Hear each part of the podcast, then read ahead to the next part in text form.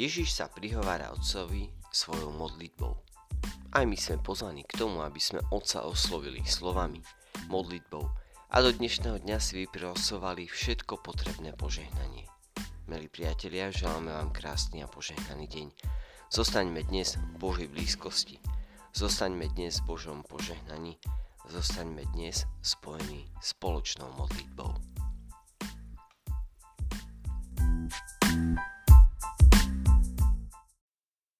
Zamyslenie na útorok po 7. veľkonočnej nedeli. Čítanie zo svätého Evanielia podľa Jána.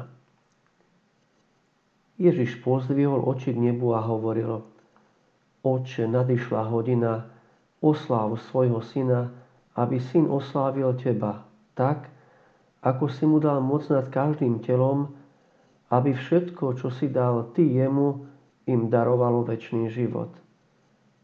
A väčší život je v tom, aby poznali teba, jediného pravého Boha a toho, ktorého si poslal Ježiša Krista. Ja som ťa oslávil na zemi, dokončil som dielo, ktoré si mi dal vykonať. A teraz ty, oče, osláv mňa pri sebe slávou, ktorú som mal u teba skôr, ako bol svet. Zjavil som tvoje meno ľuďom, ktorých si mi dal zo sveta Tvoji boli a dal si ich mne a oni zachovali Tvoje slovo. Teraz poznali, že všetko, čo si mi dal, je od Teba. Lebo slová, ktoré si Ty dal mne, ja som dal im.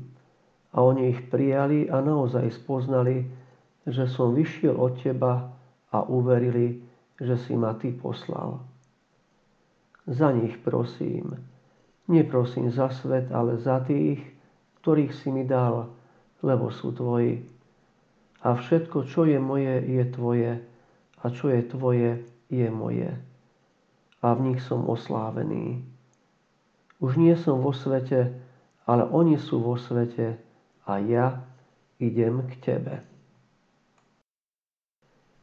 Dnešné evanílium sa začína slovami o hodine. Ježiš sa modlí, Oče, nadišla hodina, osláv svojho syna, aby syn oslávil teba. Je to nádherná a hlboká modlitba, ktorou sa prihovára Otcovi v čase, keď sa naplňa jeho poslanie a dokončuje dielo, ktoré má vykonať. Ide tu o vrcholný okamih v dejinách spásy, o objasnenie všetkého.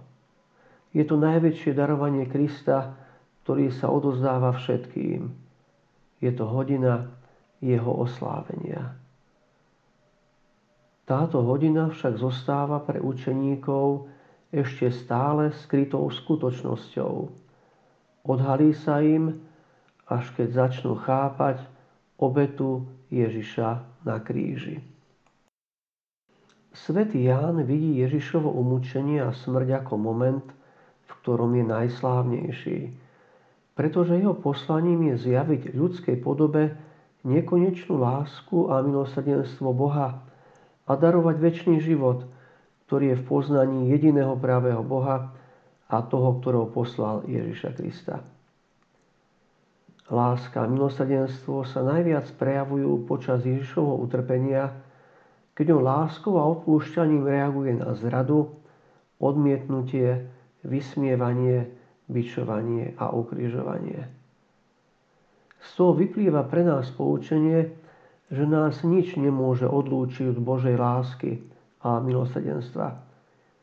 Svetý Pavol to vyjadril slovami a som si istý, že ani smrť, ani život, ani anieli, ani kniežatstva, ani prítomnosť, ani budúcnosť, ani mocnosti, ani výška, ani hĺbka, ani nejaké iné stvorenie nás nebude môcť odlúčiť od Božej lásky, ktorá je v Kristovi Ježišovi, našom pánovi.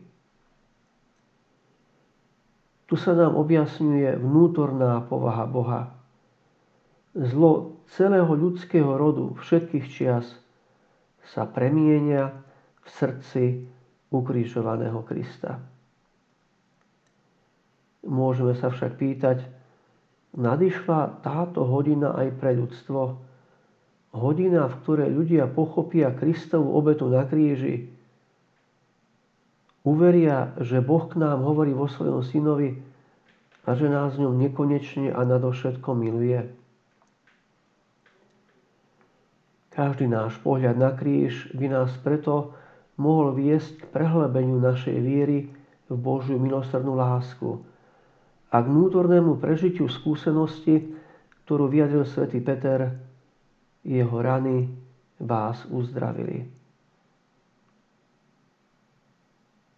Ježiš pozdvihol oči k nebu. Myslí sa tým, že sa začal modliť. Ako to vyzerá s mojou modlitbou? Ježiš sa modlí aj za mňa. Poďakoval som sa mu za to, čo pre mňa urobil a za to, že mu na mne záleží.